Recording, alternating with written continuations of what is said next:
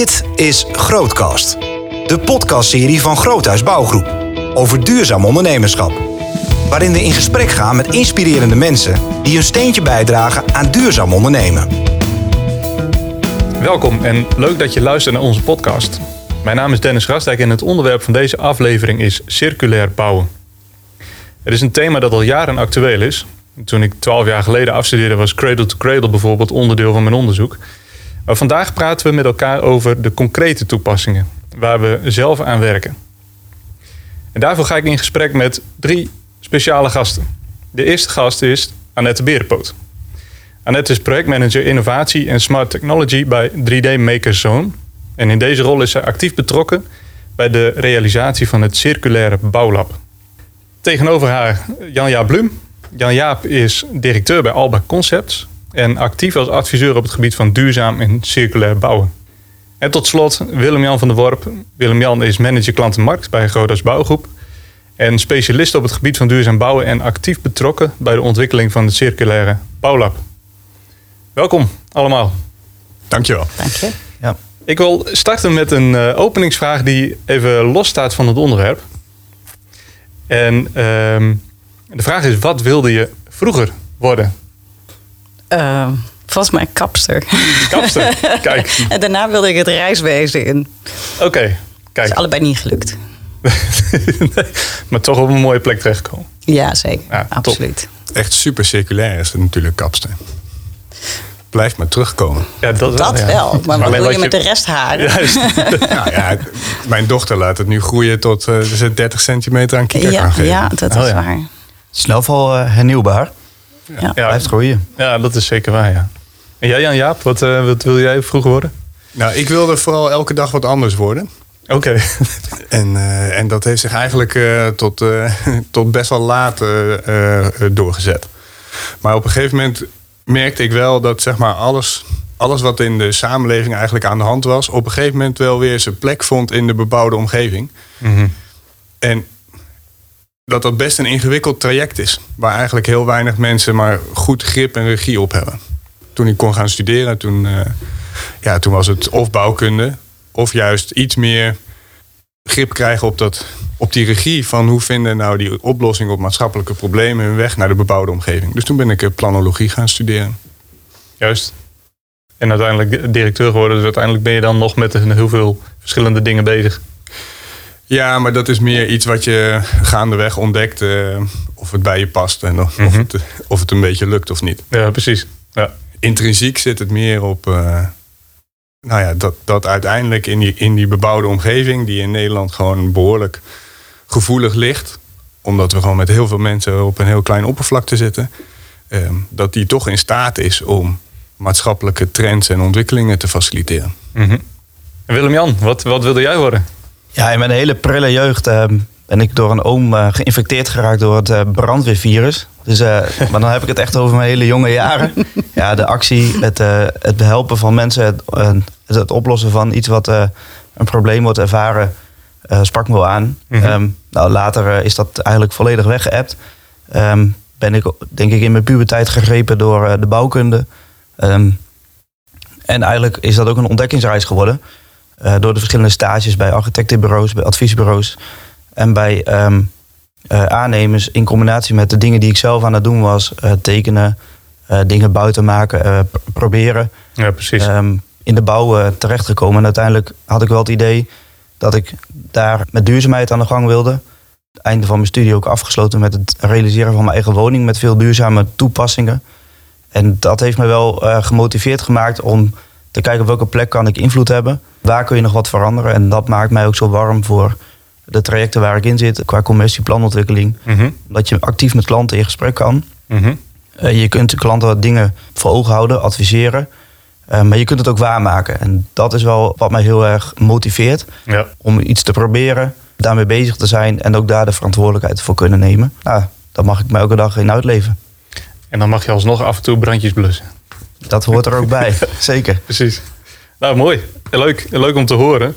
We gaan nog even verder met het voorstellen. En Jan-Jaap, ik noemde net al even, je bent directeur geworden, maar je bent adjunct directeur geweest bij Ballast Nedam. Als ik het goed heb, directeur bij BAM Energy Systems en nu bij Alba Concepts. Ik ben aangehaakt bij de jongens die Alba Concepts 5 jaar geleden begonnen zijn. Met een enorme drive eigenlijk om de bouwsector eigenlijk meer volwassen te krijgen op de thema's duurzaamheid en circulariteit. Mm-hmm. En dat doen ze door het snijvlak te zoeken van strategie, gebouwde oplossingen, duurzame techniek en geld. En die 4 dingen die komen in heel veel plannenmakerij en bouwprojecten. Eigenlijk altijd op een gegeven moment opzetten. Mm-hmm. En waar die dingen elkaar raken, daar acteert Alba Concepts. En die andere dingen die ik daarvoor heb gedaan, eigenlijk haken die heel erg aan op wat ik altijd heb of wat ik heb ontdekt, van dat die in die bebouwde omgeving die maatschappelijke trends zo'n rol spelen. En bij Ballast Nedam heb ik heel erg gezeten op het gestolde wantrouwen wat er zat tussen opdrachtgever en opdrachtnemer. Daar ben ik heel erg in gesprek geweest steeds met aan de ene kant mijn bedrijf. Waar is het bedrijf nou goed in? Wat voor een waarde kunnen we eigenlijk maken? En aan de andere kant de vaak publieke opdrachtgevers. Ja, die allemaal hun eigen ontwikkeling doormaakten. En eigenlijk een veel stevigere rol verwachten van ontwikkelende bouwers. Dus dat was eigenlijk maatschappelijke trend 1. En daarna ben ik 5 jaar directeur geweest bij BAM Energy Systems. Om op de volgende maatschappelijke golf, die van de duurzame energie, te ontdekken welke impact eigenlijk de bouwsector kon maken. En nu bij Alba Concepts zit ik op het thema circulariteit. Ja, precies. En dan meer vanuit de zijlijn eigenlijk, hè? Als adviseur voor verschillende bouwbedrijven. Nou, en dat wil ik echt eens een beetje ontdekken of dat inderdaad zo is. Okay. Of je aan de zijlijn staat. Of dat je juist. Kun je dat eens toelichten? Nou, het is natuurlijk. Aan de ene kant ben je adviseur en adviseur is een zeur en advies is vies. Maar je ziet wel vanuit een heleboel plekken wat er kan en wat er niet kan. En als het kan, wat dan de manier waarop is dat het kan. Mm-hmm. Dus doordat je eigenlijk in hele verschillende keukens mee kan kijken, kan je wel elke keer mensen op het juiste spoor zetten. En ik denk eigenlijk dat en heel veel toegevoegde waarde kan leveren. De sector ook verder kan versnellen. En daardoor voor jezelf ook een hoop voldoening kan geven. Ja, precies. Ja, dus je hebt echt je staat er niet naast, maar je bent misschien faciliterend en versnellend. Ja, je bent faciliterend en versnellend. En misschien voel je niet direct het resultaat van je handelen. Maar dat maakt niet dat je minder intensief betrokken bent. Mm-hmm. Dat hebben jullie eigenlijk ook, hè, Annette? Je zit ook in die versnelling. En eigenlijk ben je enerzijds ook wel weer adviseur. En tegelijk, als ik het goed heb, sluit jouw verhaal heel erg aan bij Jan-Jaap, alleen dan op een ander gebied.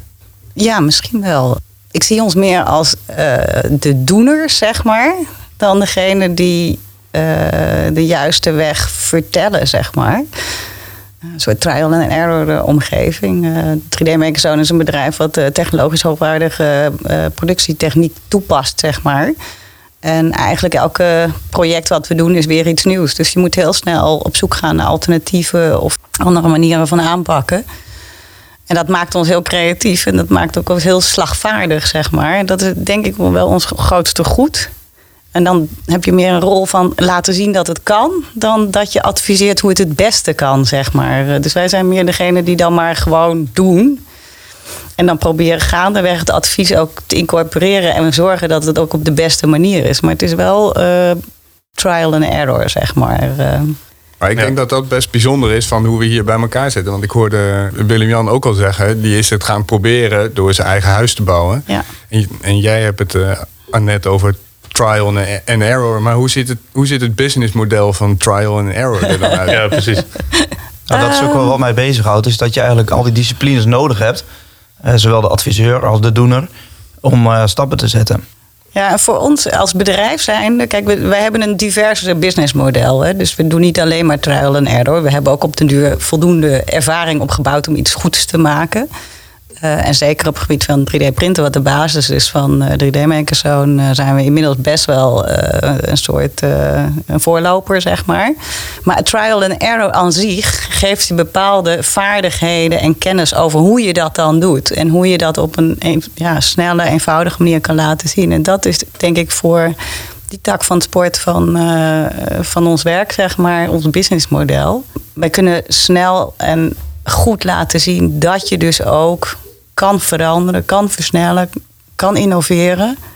En dat je soms ook fouten kan maken zonder dat je gelijk een stap terug doet. Elke stap brengt er namelijk eentje vooruit. Mm-hmm. Dus ik denk dat als je dan zo moet zien. We doen dat in de vorm van een Field Lab. En een Field Lab is sowieso al een omgeving waar meer ruimte is voor experimenteren. Dat is ook de bedoeling. Alleen voor een Field Lab is het qua businessmodel een ander verhaal. Maar het geeft ons wel de ruimte om dingen uit te proberen. En om daarbij ook andere partijen te betrekken in een wat meer onafhankelijke setting. En dat betekent dat wij onze eigen kennis snel verhogen, zeg maar. Andere partners erbij. Maar dat we ook een omgeving hebben waar wat sneller geprobeerd kan worden. Dat stralen we uit. Als je bij ons komt, je ziet van allerlei dingen die geprobeerd zijn. Fout en goed. Ja. Ook heel veel business cases en use cases om te laten zien waar het dan wel goed gaat. En waar je dan naar moet kijken als je wil innoveren. Dus dat werkt voor ons heel goed. En we proberen dat op diverse manieren als bedrijf ook uit te nutten, zeg maar. Mm-hmm. Je bent natuurlijk in hart en nieren wel een bedrijf wat zichzelf moet bedruipen. En dat doen we soms met steun, maar liever niet. Ja, precies. En uiteindelijk samen, en dat is wat jij net ook al even zei, Willem-Jan. Echt de verbinding zoeken, zeg maar, tussen de verschillende partijen. Je noemde net zelf al even, hè, waar je voorliefde is ontstaan voor het duurzaam bouwen en circulaire. Het is daar natuurlijk een vervolg op eigenlijk. En bij Groothuis is de belofte eigenlijk ondernemerschap is rentmeesterschap. Kun je daar ook iets over vertellen? En juist over die verbinding, zeg maar, van het zoeken van de verbinding met andere partijen? Nou ja, kijk, dat rentmeesterschap, dat gaat natuurlijk heel erg over het beheer van wat we hier op deze aarde hebben. We weten dat dat in heel veel vlakken eindig is. Dat we daar heel veel op hebben ingeteerd. En dat we, willen we een gezonde toekomst hebben, dat we daar onze verantwoordelijkheid, onze rol in moeten pakken, hoe klein die ook is. En dan geloof ik ook in de kracht van verbinding. Dat je dat netwerk groter maakt. Dat je geïnspireerd wordt door partijen als Alba Concept die op andere manier en ook weer strategisch invulling kunnen geven. Wij kunnen praktisch experimenteren. Kunnen weer terugkoppeling geven op wat is haalbaar, wat is niet haalbaar. Wat hoeft helemaal niet haalbaar te zijn, maar moeten we gewoon doen. Moeten we proberen. En die hele interactie, die geeft die versnelling. En dat kun je gewoon alleen niet. Alleen ga je toch wel in stramine denken. Ga je denken op korte termijn als je niet uitkijkt. En juist door die verbinding ontstaat constant die interactie, die inspiratie. En kun je met elkaar echt verder komen. Mm-hmm. En kun je kwadratisch gaan denken. En misschien wel exponentieel. Waardoor je gewoon die versnelling maakt die echt nodig is. Nou, dat geeft voor mij invulling aan de rentmeesterschap. Maar het mooie, en dat heb ik net ook al gezegd, is dat je constant die stap maakt tussen strategie, noodzaak, behoefte, visie en het doen. En elke dag een beetje beter. En ik moet vaak denken aan een uitspraak die ik daarover gehoord heb. Elke dag een theelepeltje maakt ook een bult. En we willen vaak met die bult beginnen. Maar ik denk juist als je elke dag dat theelepeltje toevoegt, dat je daar heel concreet invulling aan geeft. En dat je ook mensen meeneemt in dat verhaal. En dat die bult er dan echt wel komt. Juist. En dan als je met meerdere mensen een theelepeltje oppakt. Ja, hoe meer mensen dat labeltje vasthoudt. En ik denk ook wel dat geldt bij alle veranderingen. De aanlooptijd is heel lang. De terughoudendheid is groot. Het heeft zich nog niet bewezen misschien. Er zitten veel onzekerheden. Maar ik denk dat als mensen een poosje het succes gaan zien, of de noodzaak neemt toe, dat denk ik ook wel een aspect wat gaat meespelen. Ja, dan komt die versnelling er. En vroeg of laat kunnen we er niet onderuit. En als we dan eens gaan inzoomen op het circulair bouwen. Ik denk dat het goed is om eens even de definitie daarvan te bespreken. Wat verstaan we onder circulair bouwen? Ik weet, Jan-Jaap, jij hebt er iets van op de website staan. Kun jij ze aftrappen? Ja, dat wil ik heel graag. Ik denk namelijk dat het heel belangrijk is om, als het gaat over circulair bouwen, in welke setting je dan ook zit. En nu zitten we hier meer aan een tafel met onze benen erop, zeg maar, over de wereld te beschouwen. Mm-hmm. Maar je hebt natuurlijk ook heel vaak projecten of businessmodellen. En hoe belangrijk is het dan dat je eerst die definitie eens een beetje scherp hebt van bedoelen we nou een beetje hetzelfde? De ene keer helpt het om het begrip juist wat ruimer te definiëren, om iedereen binnenboord te houden. En de andere keer is het veel belangrijker om het juist wat kleiner te maken. Mm-hmm. En ik denk dat we bij Alba Concepts er in ieder geval altijd naar streven om circulair bouwen zo te definiëren dat we het meetbaar, uitrekenbaar en verifieerbaar kunnen krijgen. Want dat is volgens ons de manier om vervolgens ook te kunnen zeggen, oké, nou weten we wat we gaan doen. En dan kunnen we aan het eind ook zeggen of we succesvol zijn geweest. Juist. En nou ja, voor die meetbaarheid en die uitrekenbaarheid hebben we tools ontwikkeld. En als je kijkt naar die tools, dan is het eigenlijk dat we zeggen, circulair bouwen gaat over verantwoorde herkomst, dus optimaal mogelijk toekomstig gebruik. En als derde, en die wordt vaak vergeten, hoe losmaakbaar hebben we gebouwd. Ja. Want op het moment als je heel veel toekomstige mogelijkheden met materialen hebt, maar je moet ze eerst kapot maken voordat je erbij kan, dan heb je er nog niks aan. Want Circulair Bouwlab, waar Annette en Willem-Jan bij betrokken zijn, ook actief, is er eigenlijk wel een beetje een voorbeeld van, hè? Ja. Van wat Jan-Jaap eigenlijk noemt. Nou, bijna exact dezelfde vraag die jij stelde, hebben wij ons als projectteam ook gesteld. Mm-hmm. Ik denk dat dat zo'n 2 jaar geleden is geweest, Annette. Ja, dat we met elkaar in contact kwamen. Ja. Wij moesten natuurlijk in Almere een gebouw opruimen tussen haakjes. Nou, kwamen we op het idee om dat te herplaatsen. Nou, dat was het idee. Hè. Dan denk je, nou, dat is circulair.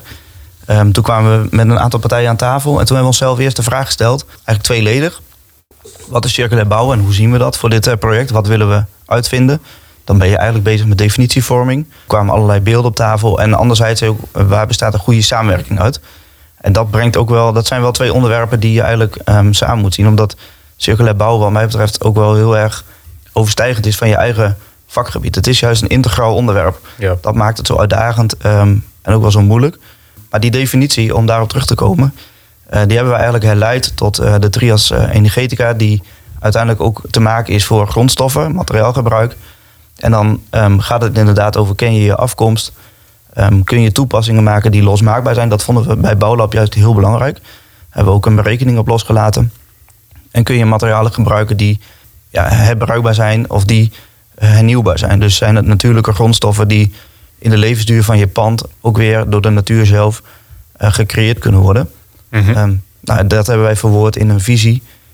En die visie die sluit heel nauw aan bij wat Jaap eigenlijk aangaf. En dat heeft ons doen uitvinden wat voor dit team circulair bouwen was. En dat was voor Groothuis ook wel een stapje om de visie circulair bouwen binnen rentmeesterschap concreet te maken. Nou, we zien dat dat door veel klanten wel wordt herkend. Dat het nog lang niet altijd leidt tot andere toepassingen. Maar dat je in elk geval het goede gesprek erover hebt. En die verplichting hebben we onszelf ook aangedaan om die visie uit te dragen, om met klanten daarover in gesprek te gaan. En dat niet elke klant daarvoor kiest. Nou, dat is voor dit moment logisch en begrijpelijk. Maar aan onze aanbod kan het niet gelegen hebben. Dat is de invulling van hoe wij het ook concreet maken en die visie uitdragen. Ja, precies. En Annette, als je dan kijkt naar uitdagingen en kansen binnen zo'n project. Ja, dan was dit een kans die we gegrepen hebben. Ja. Het kwam eigenlijk bij ons een beetje op ons pad. Jullie waren al bezig, Groothuis was al bezig samen met RGS en Better Business. En om een bestemming om het pand te hergebruiken moet je een bestemming hebben. En ja, wij waren niet actief op zoek naar een nieuw lab. We hebben wel ruimte, zeg maar. En we waren toen al net bezig met het bouwlab als Field Lab op te starten. En dat doen we nu nog in ons eigen pand samen met andere Field Lab. Maar we hadden ruimte en ja, dit is natuurlijk een uitdaging om eens een keer te doen wat je pretendeert. Dus we zijn er vol ingestapt met het idee van alles wat we doen, dat leren we in ieder geval wat. Dus dat past ons ook heel erg. En ik moet zeggen, we hebben ook heel veel geleerd. Met name die losmakelijkheid is heel lastig op het moment dat je dat toepast op iets wat niet zo gebouwd is, zeg maar. Dus geeft voor ons ook, en dat is misschien ook wel weer de andere kant van het verhaal. Jan-Jaap die gaf het al een beetje aan. Hergebruik is er 1, maar voorkomen en beter benutten is misschien nog wel met grotere impact. Dus het leert je ook om juist in het ontwerp, zeg maar, en in de toepassing, om daar veel meer veranderingen aan te brengen voordat je dingen gaat bouwen. Dus dat je ook het ontwerp losmakelijk maakt, maar ook met materialen die dus inderdaad meerdere bestemmingen hebben, of dat je het flexibel kan toepassen en die flexibiliteit kan uitnutten, zeg maar, zonder dat je het moet verbouwen, ontmantelen, slopen en dergelijke. Dus een basis van een pand kan zoveel jaren mee. Nou, dat is op zich heel duurzaam, zolang je maar de functie kan veranderen, want dat is wel wat er nodig is. Dus ik vind het ook wel weer, het leert ons heel veel over wat wel en niet handig is. En ik hoop dat we dat ook heel snel kunnen toepassen voor de toekomst. Want ik denk dat daar de impact nog het grootste is. Van voorkom wat je nu tegenkomt, zeg maar. Sorry, en wat bedoel je met voorkom wat je nu tegenkomt? Nou, de onlosmakelijkheid, zeg maar. Ja, alles wordt toch nog wel een beetje aan elkaar gekit en geplakt. Ja. Dat is niet losmakelijk. Dat is heel lastig. Dus dat is alvast één. Maar ten tweede, qua functie. Je wil niet weten hoeveel gebouwen er gerenoveerd worden voor een nieuwe functie. En zeker nu met kantoorpanden. Ik rij regelmatig langs de A9 en dan zie je dat KPMG-pand wat omgebouwd wordt tot appartementen. Nou, fantastisch. Woningnood is hartstikke groot. Alleen je wil niet weten wat er allemaal gedaan moet worden. Als je de kans hebt bij de opzet van zo'n pand om die flexibiliteit en die functieverandering in te bouwen, dat scheelt je zoveel gedoe. En ik hoop dat ook door-appt in het ontwerp van nieuwe panden. En we werken samen met de TU Delft bijvoorbeeld. En die is daar best wel mee bezig. Van hoe kun je een functie van een pand zo goed mogelijk of zo flexibel mogelijk indelen. En hoe voorkom je dat je bij elke wijziging van toepassing dat je dan weer een heel nieuw renovatietraject moet gaan starten bijvoorbeeld. Dus ik vind dat een hele mooie ontwikkeling, omdat de impact daarvan op lange termijn veel groter is dan het hergebruiken van de materialen die we nu in de keten hebben. Omdat het best, onze ervaring met het pand is dat het best lastig is. En dat het ook best lastig is om aan te tonen dat het zinvol is. Kijk, als jij planken, even een makkelijk voorbeeld voor mij, planken hergebruikt en ze komen uit een pand en eerst alle spijkers moeten eruit gehaald worden, daarna moet die geschaafd worden en op maat gemaakt worden, kun je afvragen of de waarde van het materiaal niet minder is dan het proces om het te hergebruiken en de tijd die je nodig hebt om het hergebruiken. En dat is best een lastig overweging die je doet. En helpen de rekenmodellen van Alba daar heel erg mee. Maar het is wel een overweging die je van tevoren eigenlijk al moet doen. Van ja, heeft het zin? Is het niet datgene, het hele proces om te komen tot hergebruik, duurt dat niet langer en heeft het niet meer impact op de leefomgeving dan het materiaal zelf hergebruiken? Dus dat is wel een van de dingen die voor ons bovenaan onze leerervaringen of voor het circulair pand staan. Van, besef heel goed waar je mee begint als je van bestaande omgevingen uitgaat. Ja. En probeer datgene wat je leert dan ook toe te passen in nieuwe gebouwen, nieuwe ontwerpen en met name nieuw materiaalgebruik ook. Precies. En Jan-Jaap, als je dan kijkt naar de start van een nieuw project, moet je dan, wat zou jij pakken als start? Is dat dan het gebruik? Is het toekomstig gebruik? Zijn het de materialen? Nou, ik zou starten met de vraag, is het project wel nodig? Want de meest circulair bouwen is niet bouwen. Dus dat zou ik als eerste doen. Ik heb daar ook een heel leuk gesprek gehad met de collega's van Groothuis in de tijd. Ik bedoel, durf jij tegen een opdrachtgever te zeggen van, ja, het is wel een prachtig plan wat je hebt, maar volgens mij is het niet nodig. En daar hebben ze toch behoorlijk overtuigd van gezegd dat ze echt liever niet bouwen dan iets onnodigs bouwen. Dus dat zou de eerste vraag zijn. Juist. En vervolgens kan je dus heel goed kijken bij een project van, oké, Als we dan gaan bouwen, kunnen we dan materiaal gebruiken wat al bestaat. Want dan hoeft in ieder geval dat productieproces van al die materialen, elementen, producten niet opnieuw plaats te vinden. Dus kan je iets krijgen wat er al is, of kan je iets lenen. Dat is misschien haast nog wel circulairder. Ja, dus zo kan je het een beetje af gaan pellen. En gelukkig zijn de theoretische modellen inmiddels goed doorontwikkeld. Dat je ook heel goed kan kijken van voor de structuur van een gebouw, wat veel langer blijft staan dan de inrichting, zijn weer andere aanpakken benodigd dan dingen die wat sneller gaan. Wat ik heel belangrijk vind is dat we een beetje uit die experimentele fase gaan komen. En dat we dat circulair bouwen op een veel grotere schaal kunnen gaan toepassen. Ja, er hoort bijvoorbeeld bij dat je gewoon weet wat er te krijgen is. Tweedehands auto's en automaterialen kan je overal op internet vinden. Maar voor de bouw is het nog super moeilijk om te zeggen, nou, Willem-Jan, 10 jaar, woont hij nu in zijn huis, misschien gaat hij wel zijn volgende huis bouwen. Waar gaat hij nou gebruikte materialen vinden die zo gedocumenteerd zijn dat je weet wat je daaraan hebt? Ja, en dat is een van de dingen waar we bij Alba dus ook aan werken, is een marktplaats. Juist. Een platform waar aanbieders van reststromen met kenmerken van hun producten aan vragers kunnen laten zien, oké, dit is wat ik heb. Kom het halen, want dit zijn de dingen die je ermee kan. Is dat ook nodig om het circulaire bouwen een boost te geven? Ja, het moet heel erg uit dat laboratorium komen. Hoe het traject van van wat Groothuis en Annette doorlopen. Daar klinkt nog heel erg zo'n ontdekkingstocht. Mm-hmm. En ja, ik gun het de markt heel erg om dat een beetje achter te kunnen laten. En gebruik te kunnen maken van de leerervaringen die er nu zijn. Om echt een beetje tempo te maken. Juist. Heb je een idee waar het aan ligt, waardoor het zo lang duurt? Wat is de grootste belemmering, zeg maar? Ja, dat wordt een beetje, het is een beetje wetenschappelijk. Maar het grote probleem in de bouwsector, en daarom haakte ik zo op de trial and error aan. Er is geen foutmarge in onze sector. Iedereen, dus het is zo verschot. En iedereen die moet zo aan zijn verplichtingen, zeg maar, van het volgende schakeltje in de keten voldoen. Dat daardoor de ruimte, zeg maar, om fouten te maken, die is er gewoon absoluut niet. Dus dat is de fragmentatie van de keten is echt een echt een belemmering. Het enorme financieel gedreven in de vastgoedsector is ook een belemmering. Een overheid die niet kan, niet weet hoe die in moet grijpen, is ook een belemmering. Dus zo liggen er. Zo zijn er best wel wat dingen zichtbaar, mm-hmm, waar je wat aan kan, waar je op moet doen. Maar een van de dingen, en dat kunnen we zelf als sector, is dus vraag en aanbod van gebruikte materialen dichter bij elkaar brengen. Ja. Willem-Jan, heb je daar ervaring mee?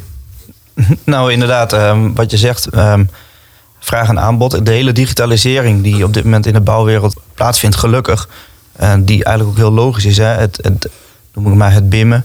Het 3D uitwerken en eigenlijk het maken van een totaal plan wat uiteindelijk een twin is, dus wat ook daadwerkelijk zo gebouwd wordt, kan daar wel heel erg aan bijdragen.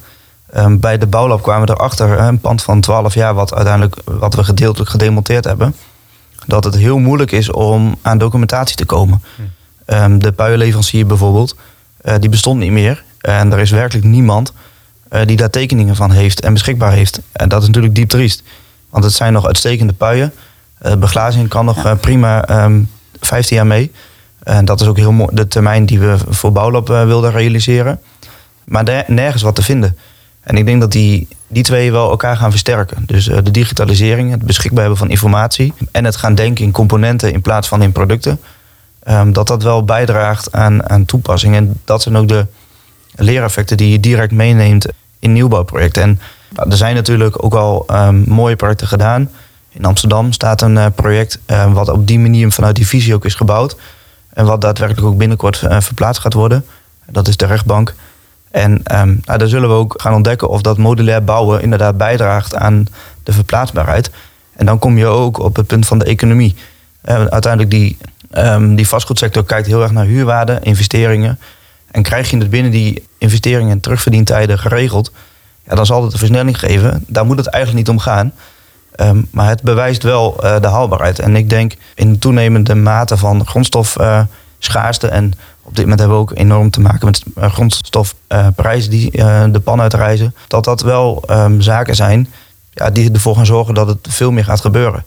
En het aardige vind ik, en Jan-Jaap maakte er al een opmerking over, dat wij als Groothuis ook wel met onze klanten in gesprek gaan. Is het echt wel nodig? Kunnen we niet een bestaand pand vinden en daar misschien wat aanpassingen doen? En dat doet wel eens pijn, zeg maar, als ik vanuit mijn rol met klanten praat. Want het is makkelijker om op een weiland te beginnen, mm-hmm, in de meeste gevallen. Het is ook vaak sneller. En het is gewoon zo dat het minder risico's geeft en meer omzet. En toch zijn we met veel klanten open en eerlijk in gesprek van, is het niet beter om een bestaand pand te kopen, om een pand aan te passen? En daar maken we ook echt studie van voor klanten. Het nadeel is dat wel eens wat meer tijd kost. Het voordeel is wel dat je in elk geval wel overwogen keuzes maakt. En dat de kennis en ervaring die we hebben opgedaan ook bijdraagt in een geloofwaardig verhaal.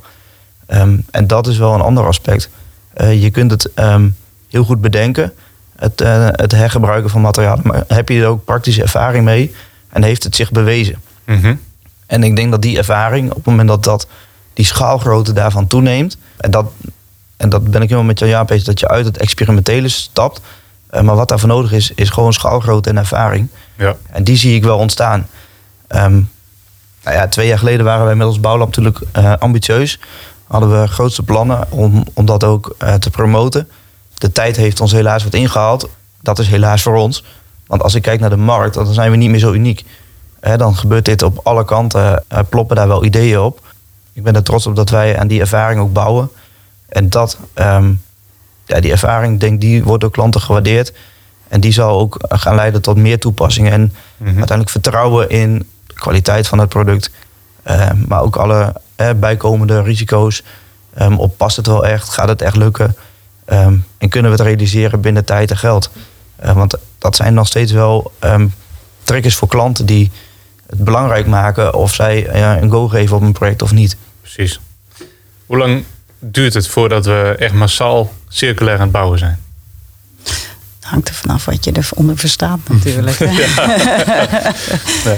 Nou, maar dat het geen optie meer is, zeg maar dat het de standaard is. Dat je daar eigenlijk start bij een eerste bouwvraag. Nou, dan kom ik wel weer terug op de definitie, zeg maar. Want iedereen heeft zijn eigen ideeën daarover. Voor ons, circulariteit is een mean to an end, zeg maar. Het is een deel om met minder impact en minder effect op onze leefomgeving, zeg maar, minder footprint van het bestaan van de mens, toch je welzijn en je welvaart wil verhogen. Dan is circulariteit dus één van de dingen. Duurzaamheid is er nog één. En het vervaagt soms ook wel een beetje van wat de een bedoelt en wat de ander toepast. Mm-hmm. Maar uiteindelijk gaat het erom dat de impact van de mensen op de aarde, zeg maar, toch wel zo min mogelijk is. En dat is toch wel een soort intrinsieke definitie, doelstelling die voor mij heel belangrijk is in ieder geval. Dus het is niet altijd kijken vanuit een gesloten keten, zeg maar. Maar ook kijken van wat is de beste oplossing als je dat in het achterhoofd houdt. En daar kan nog wel eens heel verrassende ideeën opkomen. Ja. En dan hoop ik dat we bij 2030 in ieder geval een heel eind zijn.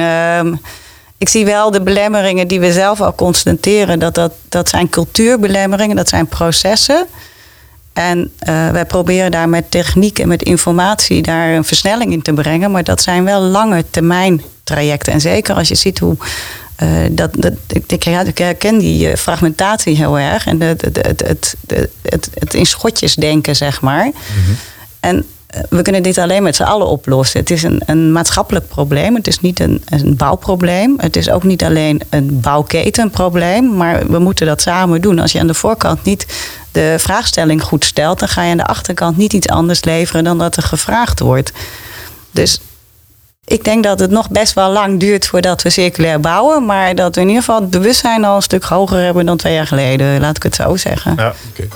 Volgens mij zit er echt wel een kans in als we de definitie pakken en we zeggen we maken circulair bouwen meetbaar, uitrekenbaar, verifieerbaar. Dat helpt wel. En daardoor ook waardeerbaar. Want uiteindelijk heeft die energietransitie toch ook een soort vlucht gekregen op het moment dat we het woord terugverdientijd konden gebruiken. En de kans die er bij circulair bouwen zit, is om eigenlijk zeg maar de restwaarde die door circulair ontwerpen, door circulair bouwen omhoog gaat, om dat inzichtelijk te gaan krijgen. Want als we vastgoedobjecten niet langer hoeven te waarderen op basis van verhuurbaarheid, maar op basis van bruikbaarheid, dan kan je in één keer zeg maar die restwaarde die in al die materialen die in die gebouwen zitten, eigenlijk meenemen in de waardering van het vastgoedobject. Nou. En dan hoeft de afschrijving veel langzamer te gaan. Ja. En dan ontstaat meteen investeringsruimte. Juist. En dat is, volgens mij zit daar momenteel de sleutel. En dat is wel, dat wordt ingewikkeld, maar dat is wel iets wat wij vanuit de Alba Concepts heel graag aangaan. Ze zeggen wel eens, de bouw is een wat conservatieve sector, maar zeg maar de accountancy en de taxatiewereld, die verdient die kwalificatie ook. Dus wij zijn op dit moment daar in gesprek om te kijken of als we het meetbaar, verifieerbaar, uitrekenbaar, waardeerbaar kunnen krijgen, hebben we dan niet een financiële katalysator. Precies. Voor circulair bouwen. Ja. Nou, ik vind het interessant dat je die invalshoek neemt. De vraag die ik jou eigenlijk wilde stellen, Jan-Jaap, is: je bent ook betrokken geweest bij de energietransitie. Ja. Daarin heeft de overheid uiteindelijk ook wel een rol gehad om de kopgroep, die is toch wel bezig, maar die andere grote groep die daar intrinsiek niet mee bezig is of niet toe gemotiveerd zal zijn, toch aan te zetten. Welke rol zou de overheid binnen de circulaire economie moeten aannemen? Nou, de overheid moet de kopgroep worden. En dat is natuurlijk toch bij die energietransitie is dat niet gebeurd. En het doet zo'n pijn in mijn hart dat de overheid eindelijk dan denkt... oké, ja, nou moeten wij ook wat. Dus laten we een richtlijn formuleren en die noemen we bijna energie-neutrale gebouwen. Ja, ik bedoel, dan, al in het instrument spreekt het gebrek aan ambitie. Dus ik hoop heel erg dat we de overheid dus mee kunnen krijgen, zeg maar, in de kopgroep. En daardoor, zeg maar, de overheid mee als trendsetter kunnen neerzetten. Is dat ook een rol die jullie actief oppakken of niet?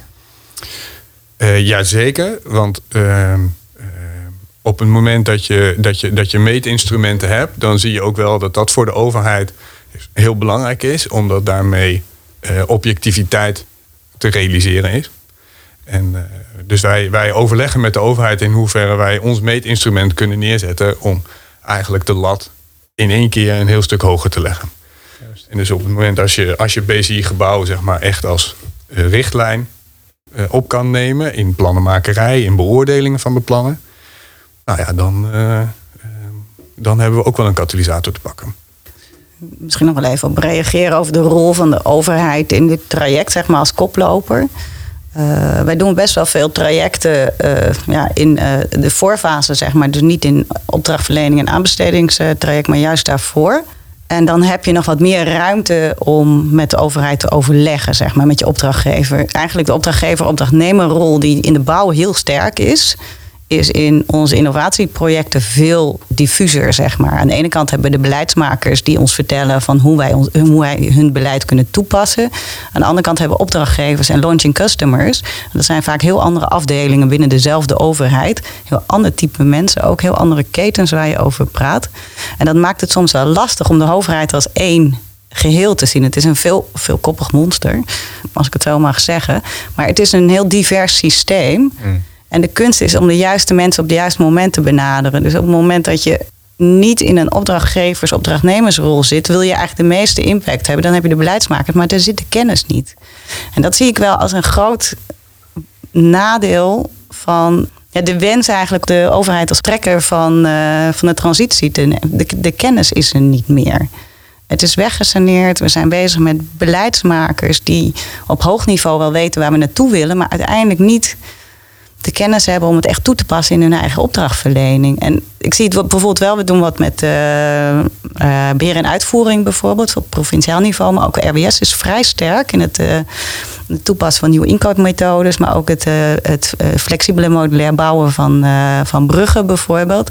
Zij zijn er vrij sterk in, maar het lukt niet om die hele overheid daarin mee te nemen, die methodiek bijvoorbeeld. Dat duurt echt jaren.